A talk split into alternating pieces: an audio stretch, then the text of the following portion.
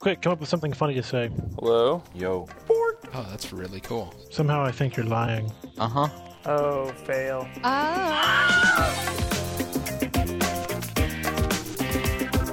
Bad Philosophy, Episode 69, recorded on July 23rd, 2010. Insert sexual innuendo here.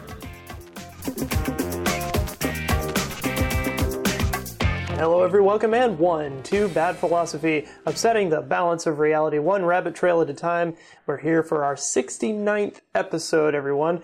Insert sexual innuendo here. And we've got uh, that wonderful, wonderful panel of guests you've come to know and love. Uh, so I want to go ahead and just jump right in and introduce them to you. First up, you know him, you love him, Kevin Saunders. How are you doing, Kevin? I'm here, although my mic sucks because my old one crapped out, so I'm using the internal microphone on my computer. Crap. Yeah, we uh, we do apologize for the uh, for the audio uh, abuse that you're uh, probably getting. Although I will try to do my best to uh, to clean it up in post. I also understand that that addition to that, you're uh, you're a little bit under the weather. Uh, well, I feel fine. I had a cold for a few days, and I'm mostly past it. Like I'm feeling pretty good. I'm just still generating more snot than is appropriate for my head, so I have to get rid of it on occasion. Okay. Well, uh, try not to get rid of it into your internal mic because I think we're going to need I'll do my best. Um, and second up, we've got uh, another now pretty much becoming a mainstream uh, guest on Bad's Philosophy, Kiki Canon. Welcome back to the show. Yay! I'm mainstream. Yeah, well, not you know, not in the uh, in the mainstream media type of, of the word mainstream, but in, in sort of the uh, you know, we like to take you on most of our trips down the rabbit trail kind of mainstream. Yay! I get to go on road trips. Well, as mainstream as you can get on a podcast with you know an average of hundred listeners, Yeah, but yeah. you know that. you're mainstream-ish. Also, speaking of listeners, I want to give a, a quick shout out to our chat room here. Uh, we've got Tim Bombadil and Punther, and they're being very vocal and very uh, intellectual so far. So, uh, thank you all for joining on the live stream.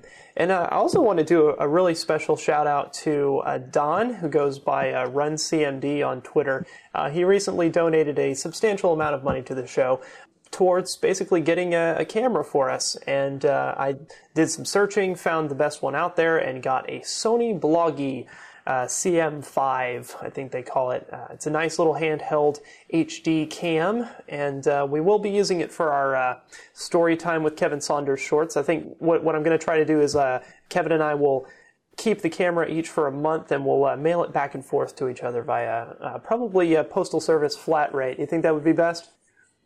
Probably. I, I think I could make it fit in one of those uh, flat rate boxes. Yeah, yeah, and you know, put in a brick or two as well. Oh yeah, fun. you know, just to just to screw with them. Yeah, Ah. love screwing with the postal service. Uh, but we won't talk about that today. Uh, we're actually going to talk about Inception. Uh, so first off, I want to just get uh, quick thoughts from y'all. Um, first impressions of the movie upon seeing it. Uh, we'll start with you, Kiki. I thought that it was like as far as story goes, it wasn't anything groundbreaking. It was well told and it was very visually stunning, but it wasn't like oh my god, this is a new definition to my world, you know? Okay. And uh, Kevin, what about you? Uh, actually, I, I think yeah, there's, it definitely had some homage. It was a heist story first and foremost. Um, instead of stealing, you know, a million dollars in gold bullion, gold bullion, they were, you know, stealing dreams. So they weren't really stealing it, but it was a heist. Right, right. It, it was a twist as, Um, as if they, they were a like bad thing. Yeah, as, it, It was the, a, the heist equivalent a- would be It was a standard story. yeah. I, I think that the heist Well, the heist equivalent would equivalent would be, be placing a million dollars into a bank rather than stealing a million dollars or something like that. Yeah. Um, But the idea is the same. It's about infiltration. It's not about taking or giving. It's about infiltration. right. Um, and I think that's fine. But it was a, it was a story told exceptionally well, and beyond that, it was a story told exceptionally well that wasn't based on anything else. It was a new story, original characters, nothing we have ever seen previously. Not based on a book, not a sequel to anything, not based on a comic book, not based on a blog, because those are becoming more popular. or or a uh, a certain social network of uh, relative fame. Yeah. hey, hey, The Social Network looks like a good movie. Does it? I agree. The first Rabbit Trail. I- Yes, the I, don't. I just don't think it's going to be good. I'm sorry. David Fincher is directing it. How can it not be good? And that trailer was amazing. How Well, can you that- not want to see it after that? That plus Mark Zuckerberg is insane and megalomaniac, and so putting that in a movie can't be bad, Yeah. especially with um, David Fincher directing it. And David Fincher directing you Justin know, Timberlake, are- nonetheless. Who cares? Yeah. It's David Fincher directing. You know, the guy behind oh, so many good movies. Yeah, yeah. Fight, The Game, Seven, Alien Three. But, you know, they can't all be winners. And Well- it was early. The curious case of Benjamin Button. He directed that. You know, I I did like Benjamin Button, so uh, you know, I, I I will I will withhold judgment on the film. The I'll, I'll put it that way. quality director, not unlike Chris Nolan. I'd watch Chris Nolan direct a movie about walking the dogs. Uh, one thing um, I, I should mention: I, I went to, to go see Inception at the uh, the Alamo Drafthouse, which is a, a kind of a boutique theater type chain here in, in the Austin area, and uh, a couple other places in Texas.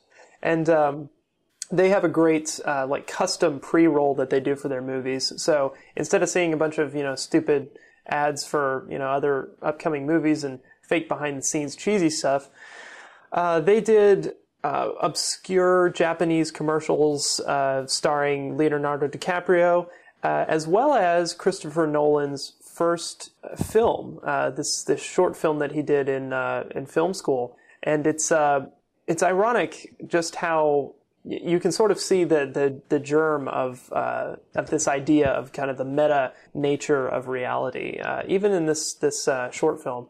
Um, I assume that, Well, you that neither of y'all have seen as it. early as Memento.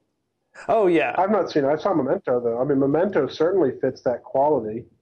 Um, I mean, even following to some extent was about um, how life is watched, how we how we view other lives, and we make stories about that. Yeah. Um, and I don't think anybody's seen following, but it was good. Well, I'll have to. I really want to go back and, and watch uh, his other stuff then, because I've only seen Memento and Dark Knight. Those are the only other Christopher Nolan movies I've seen. Have you not seen Batman Begins? Did he do Batman Begins? I thought he only did Dark Knight. Yeah, No, he did both. No, of He course did both. Oh no, I've seen Batman Begins then. Okay. Yeah. Uh, did you see The Prestige? Because apparently, Oh, apparently yeah. that one's really good. See, you've seen I- lots of Christopher I Christopher like The Nolan Prestige. movies. I just without realizing it. Okay. Consciously, I've only seen mean, the Memento only one- and Dark Knight, knowing that they were Christopher Nolan movies. The other one, uh, the only other one you probably haven't seen was Insomnia with uh, Robin Williams, but nobody No. saw that, so don't feel. I have not seen that. No. Um, but I wanted to go a little bit deeper into into Inception because that is what we are here to talk about. The uh, you know the the latest and greatest movie that's on everyone's minds, uh, literally.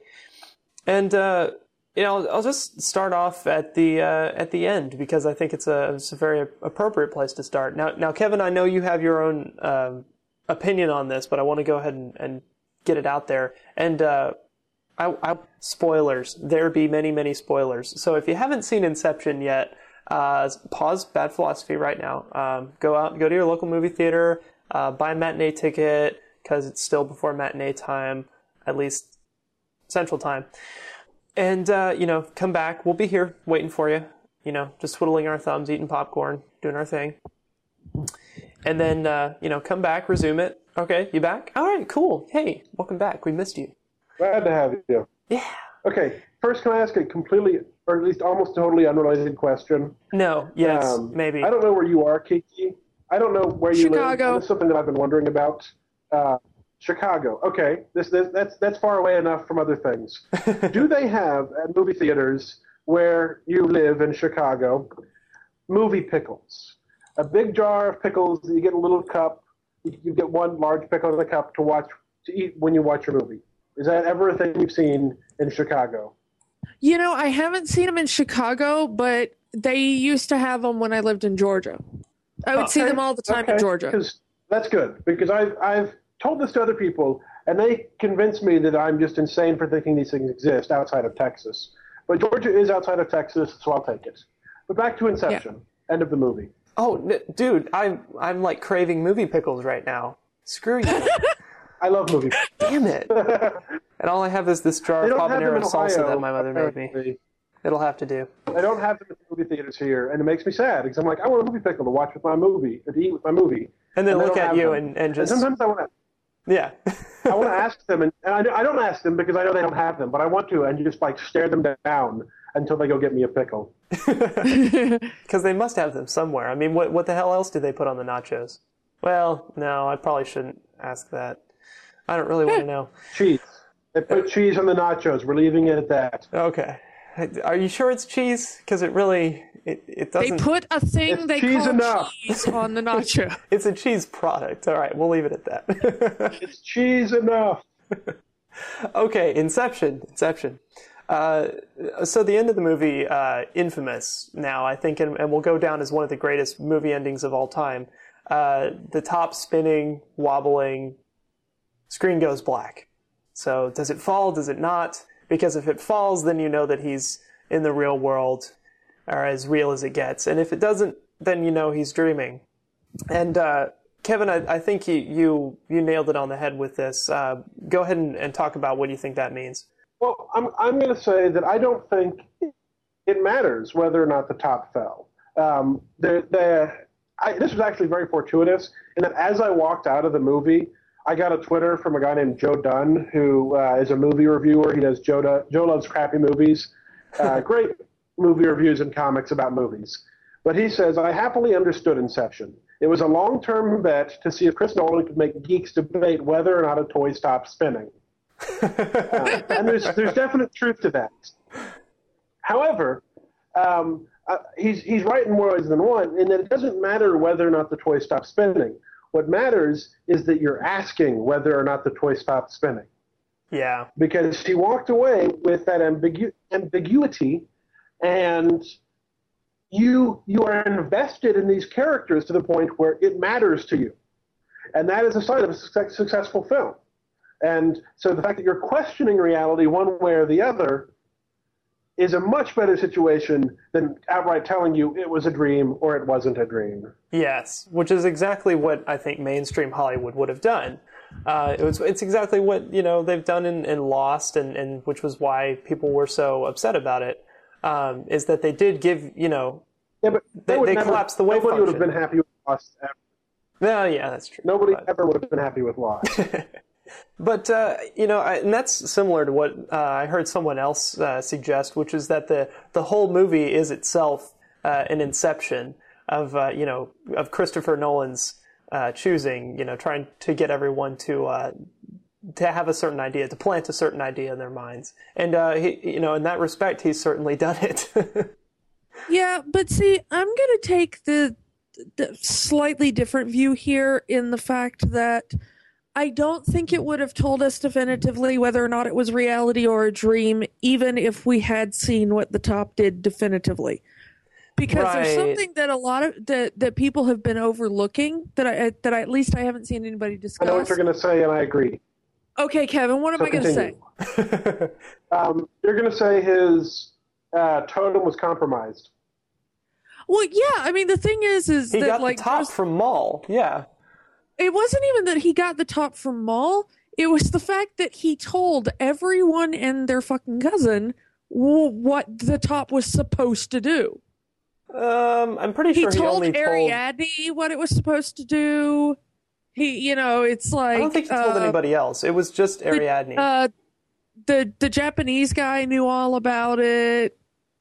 Joseph Gordon-Levitt knew all about it. Yeah. it's like, you know, he was letting other people touch it during the movie, and It it, like it was a compromise violated every, yeah, it violated every rule.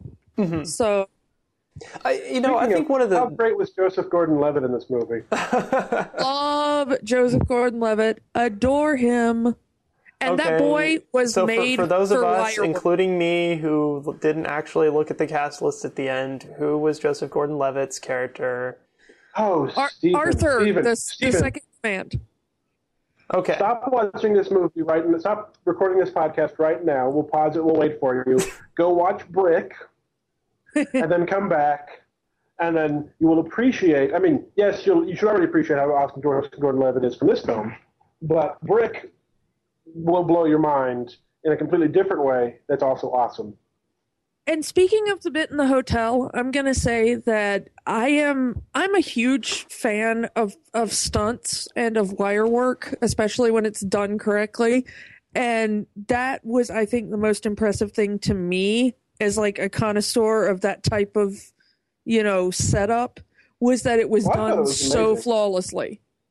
Um, I was actually, you know, in my mind, I was trying to remember the dimensions of the vomit comet. I don't know if, if movie if fans here are familiar with that. But Yeah. it's, it, it is it is the airplane that goes on a parabolic curve that they used to film Apollo 13 in actual free fall. yeah, they didn't do that for this. It was. Well, uh, I realized. Yeah. it, it wouldn't have been possible. But I'm Yeah, sitting here like in the movie thinking like, okay, it can't have been that big to actually have done this in free fall. Yeah. And, But and but it how looked like it. was. I mean, it was a great uh, zero G scene, a series of zero G scenes. And I did like that they went with the the Fred Astaire tumbling room for the fight sequence. That was that was brilliant. That was pretty awesome. Yeah. Yeah. Uh, it, just so many, yeah, and, and the fact that they were real stunts. I mean, there was very little CGI in this movie, and, and when it did come about, it was, it you know, it just it felt right. You know, it wasn't in your face. It wasn't, hey, look at these ma- great special effects that we're doing. It was, oh, we need a we need a background for this scene, or oh, we need to show this, the, you know, the city folding in on itself in a believable way, and you know that was really cool. Uh, I, I kind of appreciated that the subtlety of the of the CGI in the film. Which, Yeah. is, which is something that I think the the previews, because previews always lie, lied about. Yes. Because if, if you just watch the previews, you would think that would be what the film was about. Was all of its, you know, spinning rooms, flipping over cities, when really it wasn't. That was a, a smaller part of the film, and pretty much everything you see in the preview is everything there is in the film. Yeah, I, I Which I don't with think- that. I don't think that that hurt the film necessarily, but it was something where um, you you were led to expect more when there really wasn't any. Well, you can tell it was a it was definitely a Hollywood decision when it came to the trailer. You know, it was okay. We're going to highlight this because it'll pull people in, and then you know they'll realize that it's this really heady thriller uh, that they weren't expecting. Um, which you know I kind of was expecting a heady thriller anyway, but yeah, maybe not everyone was. The thing, you know, in defense of them, for you know, slightly, how else were you going to market this movie? Like, there's not a lot you can put in the movie that doesn't give it away. Yeah, Like, there's not a lot you I can think- you can make the trailer out of. Well, they didn't make the trailer tell you anything. I mean, just, that's just it. Is is this is a hard movie to market in the world that we live in now? I saw a trailer for. I don't. I don't even remember what the movie was um, before Inception, and I watched the trailer, and I and the trailer basically did the entire arc of the film, hmm. and it was it was just weird things. I, I turned to the person next to me and I said, I I don't need to see that movie now because I have seen everything that happens. I feel like that at every M Night Shyamalan movie trailer I've ever seen. really. Well, Yeah, those aren't hard because you just watch everything and then figure out the twist. Yeah, I've known every twist except for the happening from the trailer, and because that's it was because just so stupid that yeah, the happening was so get to- stupid. Who who the hell would think of that? You know. Well, in The Sixth Sense, you didn't know to expect a twist. The Sixth Sense still had but uh, that but I big. but I still knew. I I, told the person going in, I was like, I was like, I don't want to see this movie because I know how it's going to end. And she's like, Did somebody spoil it? And I'm like, Yeah, the trailer. and I'm like, I will write down what I think happens, and we will see at the end of the movie. And I did, and I was right. So uh, speaking Yeah. of the Sixth Sense, how is the uh, the RiffTrax for it? You know, I I haven't seen the haven't riff got tracks to watch it yet. Huh? What, Kevin? I, I haven't seen that. Oh, Yeah, well, which is kind of sad. yeah, kind of. I have little it, bit. and I haven't gotten to watch it yet, but I can't wait. Yeah. Um. I just got some new Riff Track shorts. I was very excited. I got their two newest shorts DVDs. Oh yeah. How, are they Yeah. available online as, as a package, or do you have to get the DVDs? Um, no, you can you can buy them all individually. Most of their shorts are a buck each. The longer ones are two bucks, and you get the video audio all melded together, which is Yeah. you know easy to watch. Um, but I like DVDs, and they were having a sale on the on the shorts ones, so I bought those because I like RiffTrax. Cool. Well, I want to get a little bit uh, into, a little bit deeper into the uh, the philosophy of the film because we you know we sort of sort of talked about the point or at least skirted around it, but you know there definitely is more to the film than the the overarching message. Um, one alternate interpretation, and you know I'm just hoping y'all will run with this. Uh, you know, let's let's talk about the different possibilities. Uh, if if everything's a dream, uh, which you know it might well be.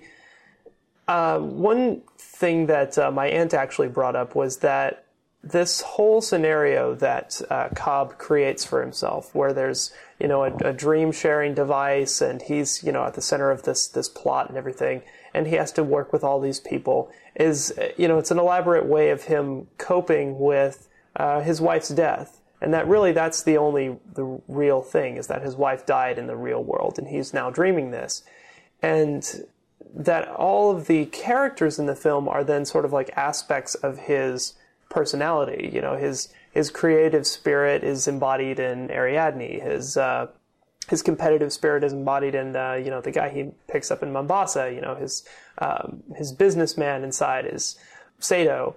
Um, and then that, that each of these characters is then a metaphor for something going on in Cobb's mind. Um, I kind of like that interpretation, and I think it, it might sit well with uh, others. But what what do y'all think of that, or what are some other alternative in- interpretations y'all thought of? I think it could be that, but if it was, it's it's an injection of that into the plot.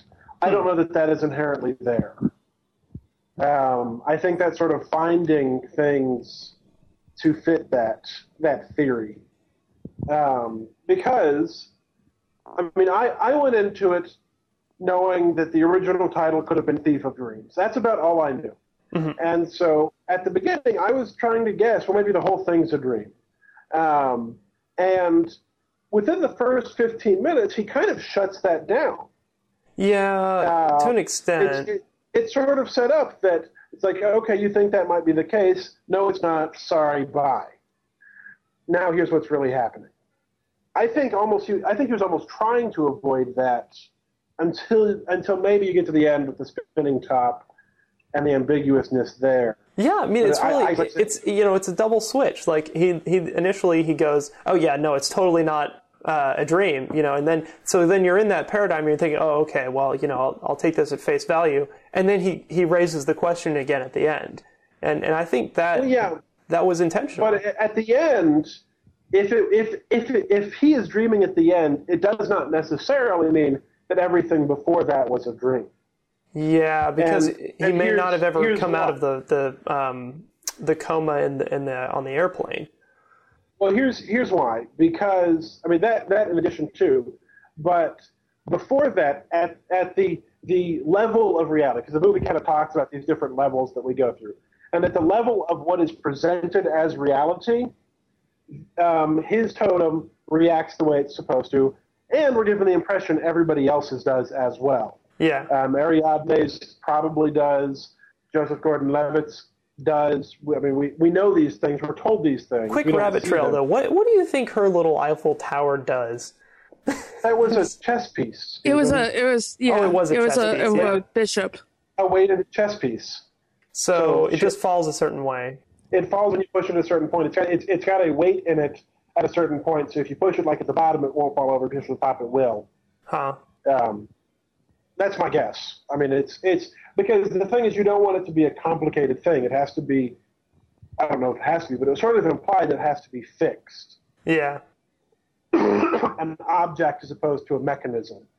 Yeah. Does that make sense? Yeah, and it depends on gravity, which is yeah, kind of you know there there are rules. I, I kind of want to talk about this a little bit. There, there are rules that they establish uh, for how the dream world works, and one of the rules is if you're in in the higher level dream state, if you're um, in free fall, then in the the dream state below, there's no gravity.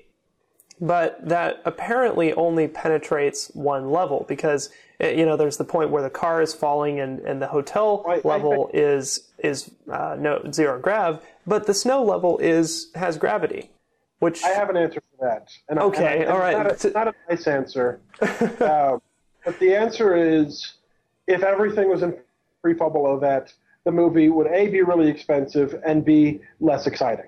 Okay, Um, so it's the- it's a it's a It's production because of necessity. narrative structure rather than anything else. That's the answer. you know and and the, the little rules seemed very you know very convenient and and you know the way everything was set up to work with you know how how folks were killed and how they wake up and you know how they experience pain it, it all it all seemed pretty arbitrary because oh you know well you you wake up if you're killed unless you're in a really deep you know level of sleep in which case you go to a lower level or you don't wake up at all or you know it's just Yeah. it seemed pretty contrived So it's, but it's then okay again if you don't think about it too much.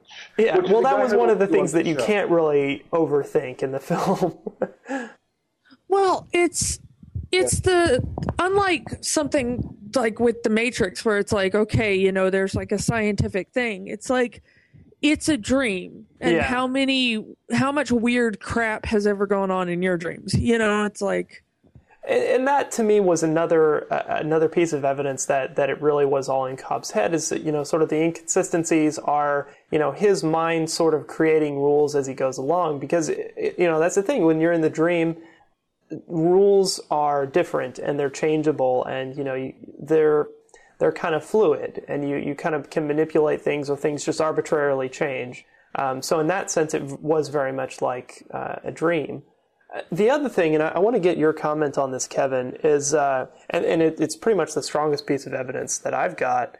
Um, very early on in the movie, Saito uses the line, um, "Come take a leap of faith with me," and which is you know the exact same wording that Mal Saito, the um, whatever his name is, character, the the Japanese um, Okay, corporate head okay. that hires them for whatever. Yeah, Are you are you talking about the very beginning when he's really old?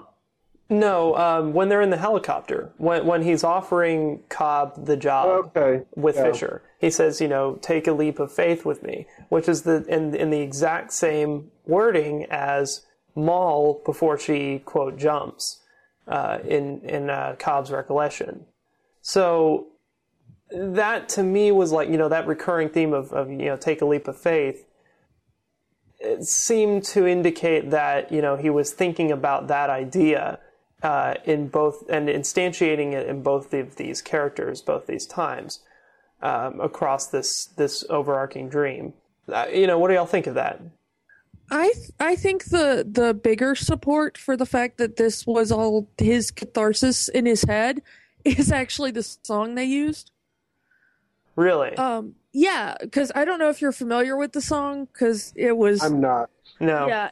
It's uh, it's a song called "Non je ne regrette rien," which is an Edith Piaf song from the '40s, like '30s, '40s, uh, World War II kind of time, and it's about the the literal translation is, you know, I won't have any regrets about this relationship that we hmm. were in, and the fact that that's like his clue to wake up from each of these different levels and that in each of these different levels he accomplishes some sort of catharsis you know? He Yeah. makes himself feel useful and and the fact that it's not him that picked the song but joseph gordon-levitt's character that supposedly uses this song i think is very much a a clue that that was probably just another facet of his subconscious Yeah. using this song So I, I, I think there are definitely clues there, and, and perhaps these are clues that Christopher Nolan placed intentionally to to keep the debate going.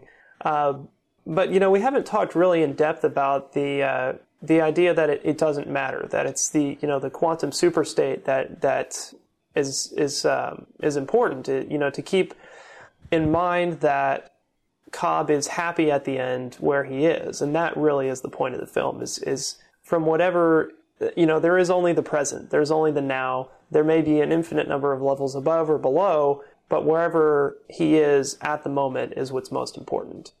You know that that the real that the real actually isn't important. It's you know completely choice. perception, yeah, and choosing the experience that you want to have. Well, I think it's. I think if if um, that is a dream, if if the it's a dream theory is correct, then I think there's a lot of truth to that because, and this something's just occurring to me, so I'm kind of trying to work it out. But you know, he spins the top, he looks up, sees his kids, and then goes to them, and the top is spinning, which means that he, at that moment, chooses to give up on the top one way or the other. Yeah, He says, I no longer care if this is the dream or if this isn't.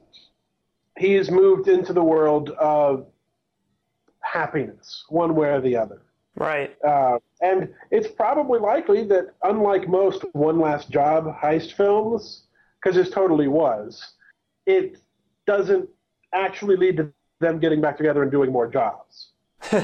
yeah, It really was the last job for him. yeah. There's not Um, going to be an Inception too.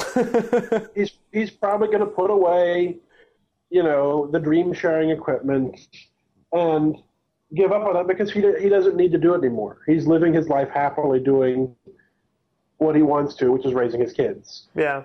I don't know. What do you think, Yeah. Kiki?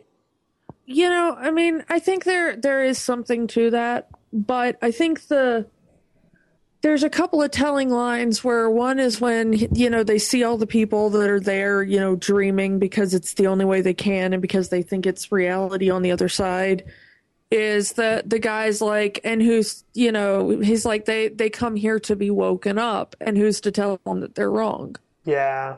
you know And that's very And- much a, a basic epistemology type of a thing. Yeah. Yeah, and there there have been, you know, I know of at least one Native American tribe that, you know, in their kind of religious idea that they held that the world we see when we dream is the real world. And but it's so kind of crazy and complicated that we come and we dream of this boring state to escape the craziness of reality yeah.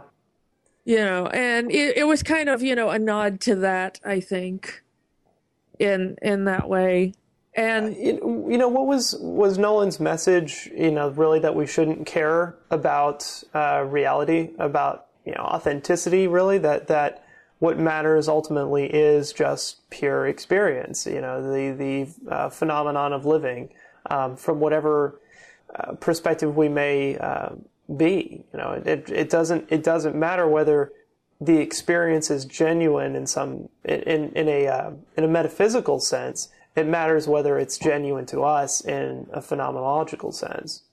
well i think I'm okay you know with that. Yeah, I think philosophically speaking, and this is this is kind of what got said to me to spoil the movie first accidentally. Oh. My roommate said, you know, hey, I heard a review where it said that it was that you know the entire movie could could be considered just a retelling of the the allegory of the cave, but he didn't know what that meant. And I'm like, well, thank you. Now I know what the entire plot of the movie is. well, it, yeah, but um, so was the Matrix, but in a different Yeah. way.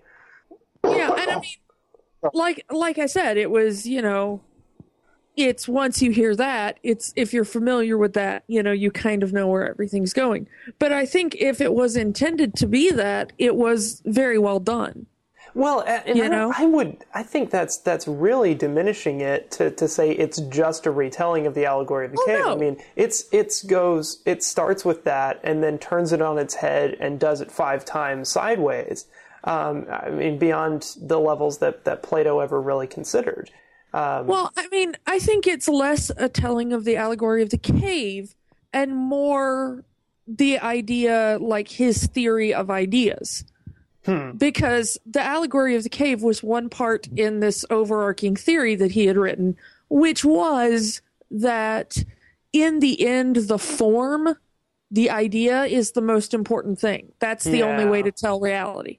Not necessarily the, is instantiation reality. of it. Yeah, the idea is reality and not our perception You know, that ideas are the only thing that are truly there. You know, everyone perceives reality in a different way, but the idea is transmittable in, you know, a similar way. Yeah, I really liked the scene where they were were trying to brainstorm a way of conveying the idea to uh, to Fischer. You know how how to frame. You know, I will break up my father's empire, um, and then coming up with motivation and emotion, and and the idea that um, I, I keep using the term, but you know the the the uh, I'm losing my words. the articulation of of ideas in emotion and saying that ideas are always emotionally based. Um, I thought that was pretty powerful, you know, and it really it really strikes at the you know the the concrete logical structure of, of reality. You know, you have to say no. You know, everything in our minds is is affected by emotion um, which is really about you know kind of the influence Cobb has on the story, bringing Mal back again and again, and uh, not being able to do certain things to her. Uh, emotion is a is a big part of, of the the movie. Yeah, and I I think as well it's it's the the idea of even more so if it is just his his dream.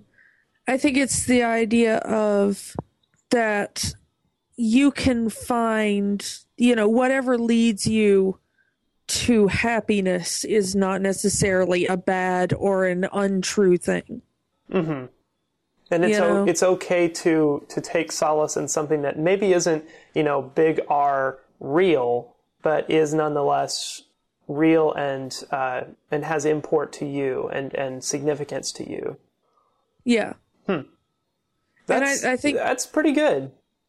I think that's shown with, you know, not only, you know, Cobb's character, but, you know, Fischer's, you know, when they're when they're getting Cillian Murphy to, you know, to reconcile in his brain with his dad. Mhm. You know, and I think that that's as well because it's like even if, you know, it is reality and that's, you know, all what they were doing and they really did that and this was a real guy, then okay, even if it was done for kind of, you know, crappy purposes, you know, to help another businessman, it's like you, you still gave that guy that sense of catharsis and that sense Yeah. of my dad really loved me. So in that sense, it's one of those Yeah. like, you know, But it's also a lie.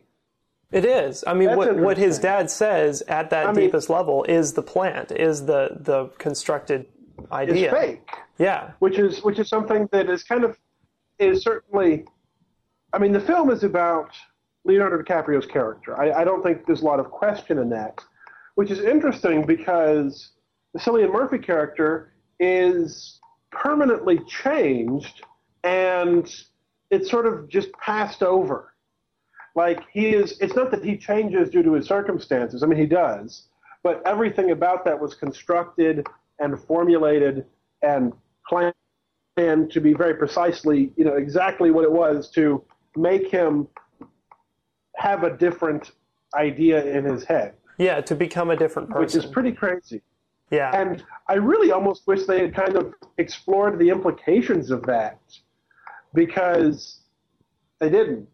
Uh, well, and and maybe they didn't because that was just part of of uh, Cobb's dream as well. but, But here's the thing, Kevin. I mean, like you said yourself, that the idea was probably like it doesn't matter if it's, you know, a dream or a reality because he's happy. And it's the same thing of like, you know, okay, if, you know, if Cillian Murphy's character is real and, you know, all that kind of stuff, it's like, okay, he could be mega rich and completely unhappy and always thinking he's, you know, his father hated him.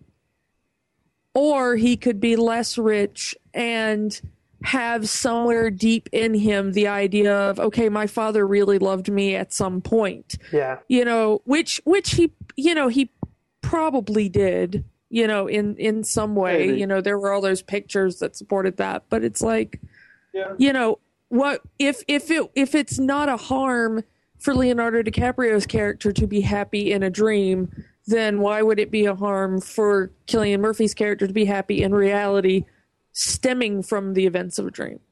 I guess it goes to a, a men's versus an ends versus means distinction.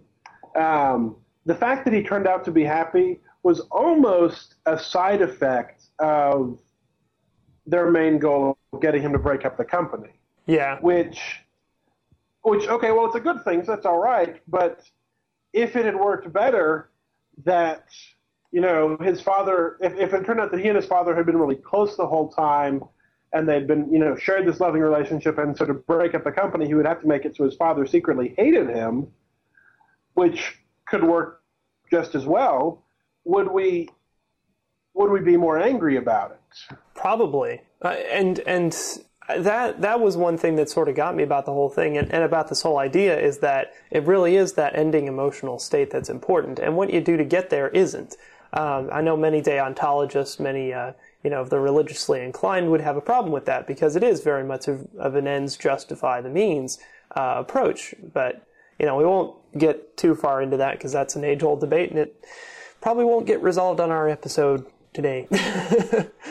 um, I, I, want to talk about for the last part of the episode here, uh, kind of the the Hollywood fallout for Inception, and uh, I know Kevin, you have some ideas about this. Um, you know, just what are we going to see more uh, Inception like movies? Is is meta going to become the next you know superhero theme in, in the movies for the next few years, or what?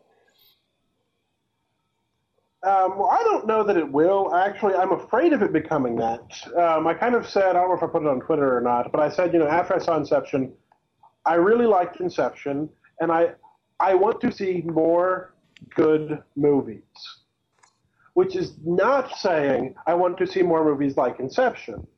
Uh, at least not um, like Inception in the sense of, of, of the things that were unique to it. Like it in the sense of uh, yes. uh, maybe being heady, you know, maybe being kind of difficult to follow, good having good characters, yeah, strong characters, things like that. That's what I want to see in movies. And mind you, that's in lots of movies. I have lots of movies with that, and and that's okay, and that's good, and I want to see more of it done well.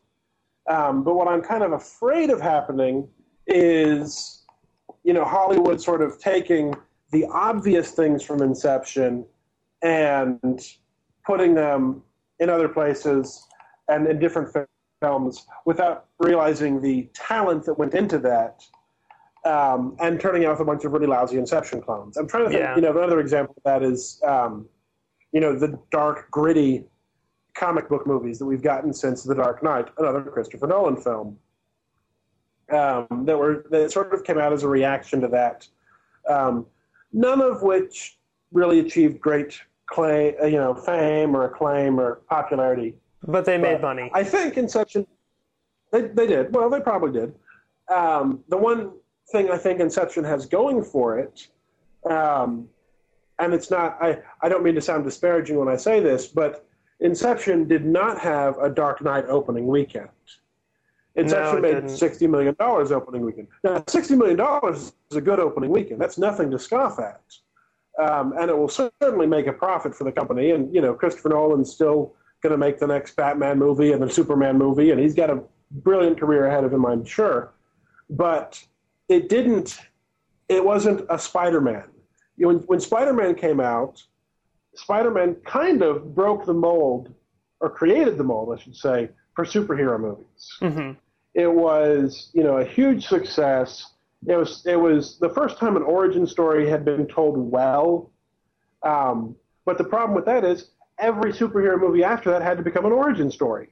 it had to be about how the favorite, how they got their powers, and then the second one had to be about how they struggled with whether they wanted to, you know, keep being a superhero or you know live their normal life, and then they sort of give up their powers, but then they don't and then the third one has to be crap. so maybe I'm oversimplifying, but well, if you're talking about the Spider-Man I mean, movies, then all three have to be crap. But, yeah, you know. yeah. I, I was not a big fan. Well, but, but but I think here, you know, Kevin. On the yeah. other hand, um, but we've seen that sort of trend. Yeah, but here's the deal: sixty million dollars for uh, you know an intellectual, philosophical movie is almost unheard of. Uh, I mean, you know, how much did Memento make on opening weekend? How much did uh, Fight Club make on opening weekend? Uh, how much did Eternal Sunshine of the Spotless Mind make on opening weekend? I mean, these were not. A second, I can tell you. Yeah, I, I would venture to guess. That's why that... they have box office mojo. Well, while you're looking that up, I'm just going to theorize that uh, they did not make nearly as much as Inception on opening weekend, and it was because you know these are not movies that are going to bring a lot of people in before they know uh, what the films are about, and even once they know what the films are about, they these are not the kind of movies that everyone in the population are going to like.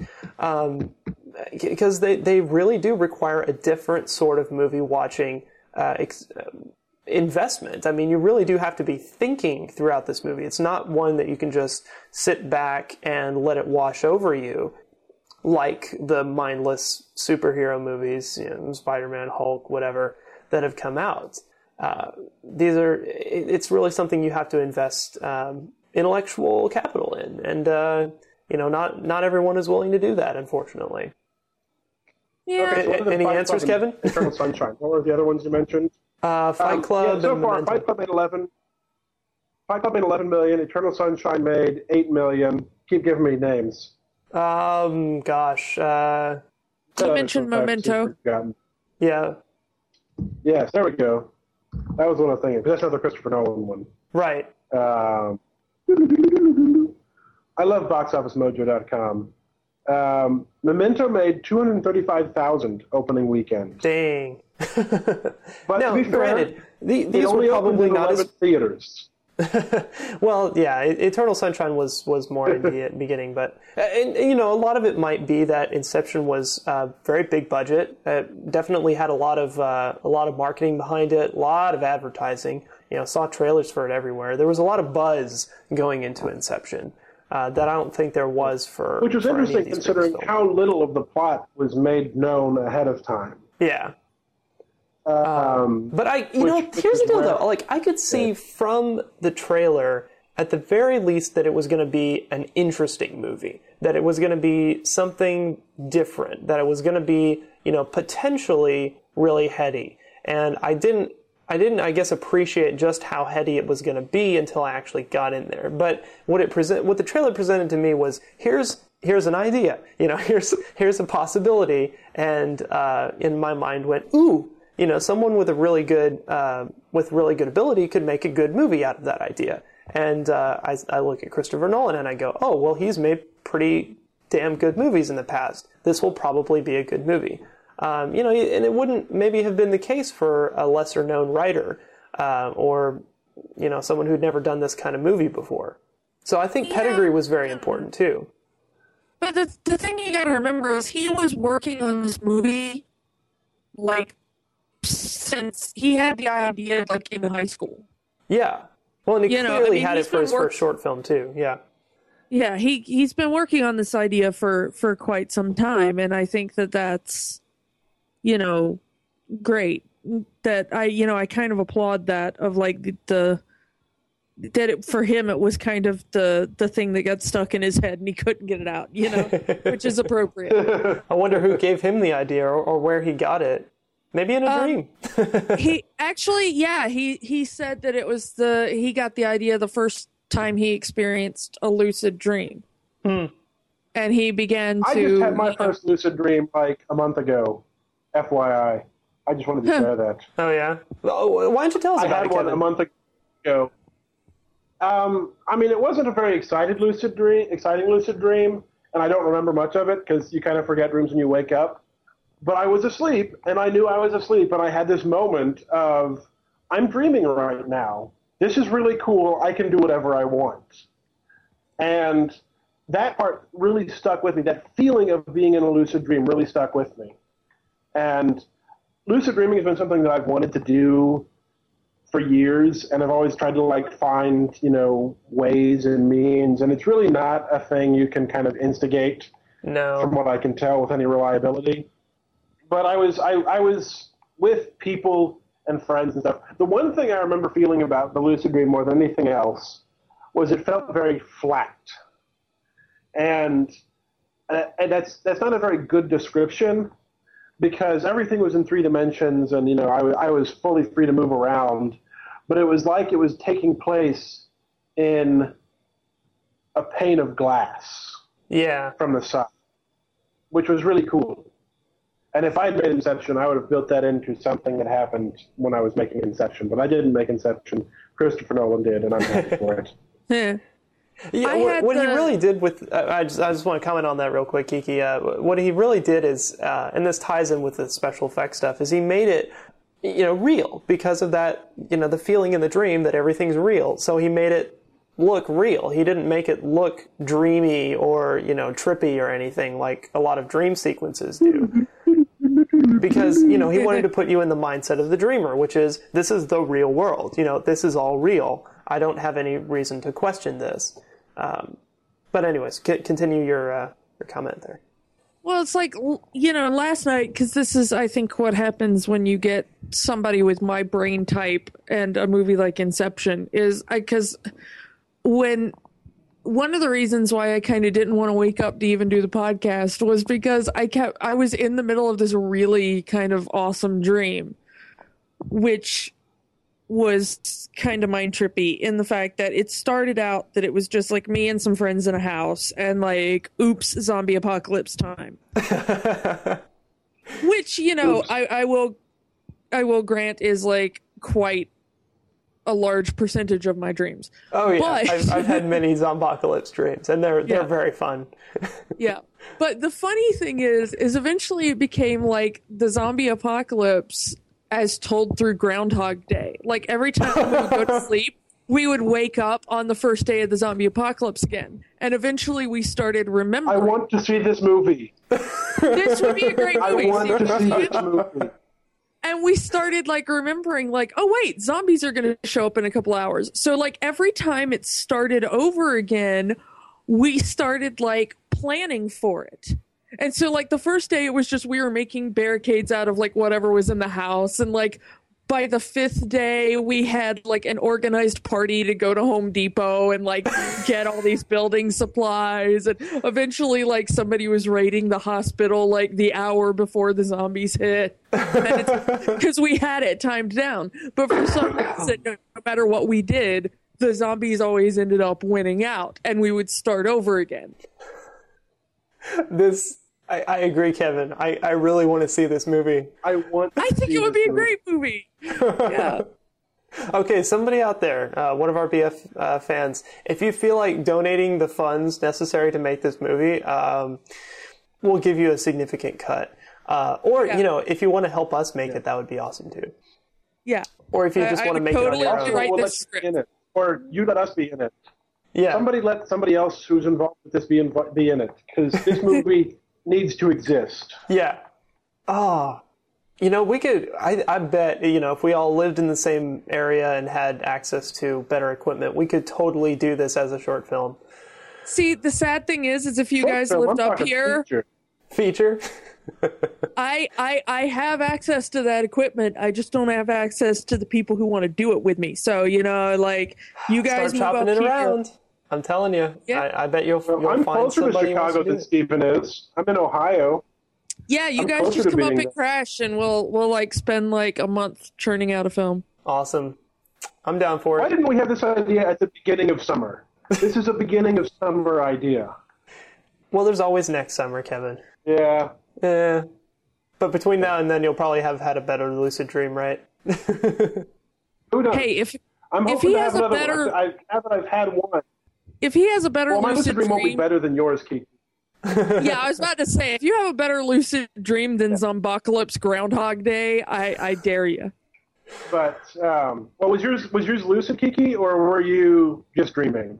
Well, the funny thing is, I'm not sure if if it was lucid because in the dream we were aware that it was like every time we went to sleep we would do this. So it was like it was kind of the thing of like part of my brain was aware of like there are things you can change in each iteration. Mm-hmm. But I'm not sure if it was a lucid Okay. dream in the sense that you know what I mean? Yeah, yeah. I, I definitely have dreams like Yeah, that too, yeah. where you're, you're like you're aware that this is a a copy of a previous dream, but things are different, and yet you can't really control them, or you don't want to, or something. I, I've rarely Yeah. had lucid dreams where I was like, "Oh, that. I'm dreaming." It was just sort of like, "Oh, I discovered that I have this modicum of control over things," and "Oh, look at that, I can fly and steer myself," and sweet. But I don't, I don't have, I, I don't think I've ever had that thought. Oh, I'm dreaming. in a dream, uh, or at least never I have. Well like I said, articulated. it was, it was only about a month ago, and it was pretty awesome. And I want to do it again. Darn Yeah, it. you know, I'm sure there are books out then there. I can finally do something productive with my sleep. Well, I think we've uh, we pretty much talked out this topic and, and really uh, brought forward one of the the, the best uh, the best episodes in a while. Um, so I you know thank y'all for being here. Uh, this is this was definitely fun. Uh, you know, co-dreaming with y'all in in our uh, possibly dream reality. Dude, if we're honestly dreaming of this ends podcasts, If we're dreaming of podcasting, we are we are some sad souls, aren't we? Yeah. Yeah, we are. You know, I screw y'all. I'm gonna go fly or some. Sh- this is screw this. You know how to fly, don't you, Steven? Well- Just throw Oh, yourself yeah. at the ground and miss. Round miss. Okay, well, uh, Kiki, thank you for uh, for coming back on the show once again. Uh, where can uh, where can folks get uh, your other thoughts uh, and possibly synopses of future lucid dreams?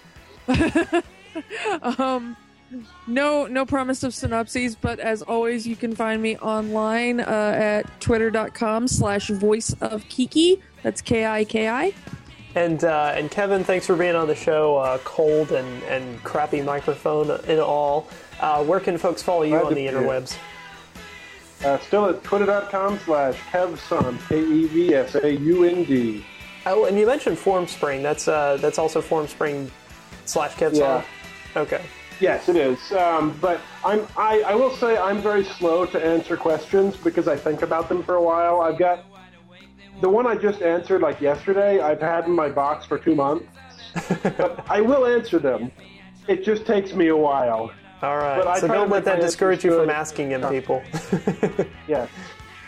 Alrighty, well, you can follow the show on uh, twitter.com slash bad philosophy. Uh, we do apologize for the uh, the episodes not going up as quickly as possible, but uh, I'm working on it, people. I'm working on it.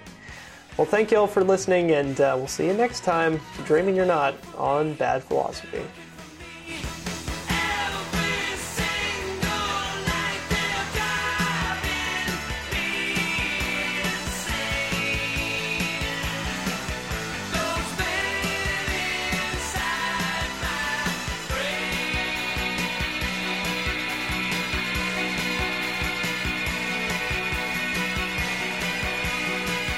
Have to blow my nose. I've been holding it for about 20 minutes. Please Sweet. cover your ears. I, I think the ice packs have. Ah.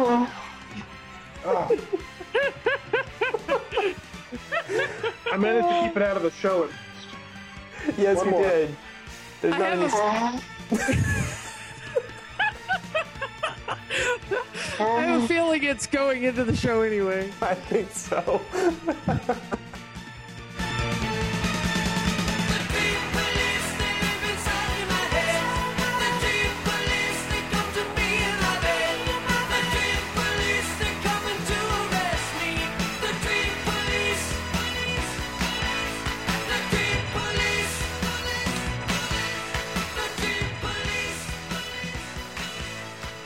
badphilosophy.com.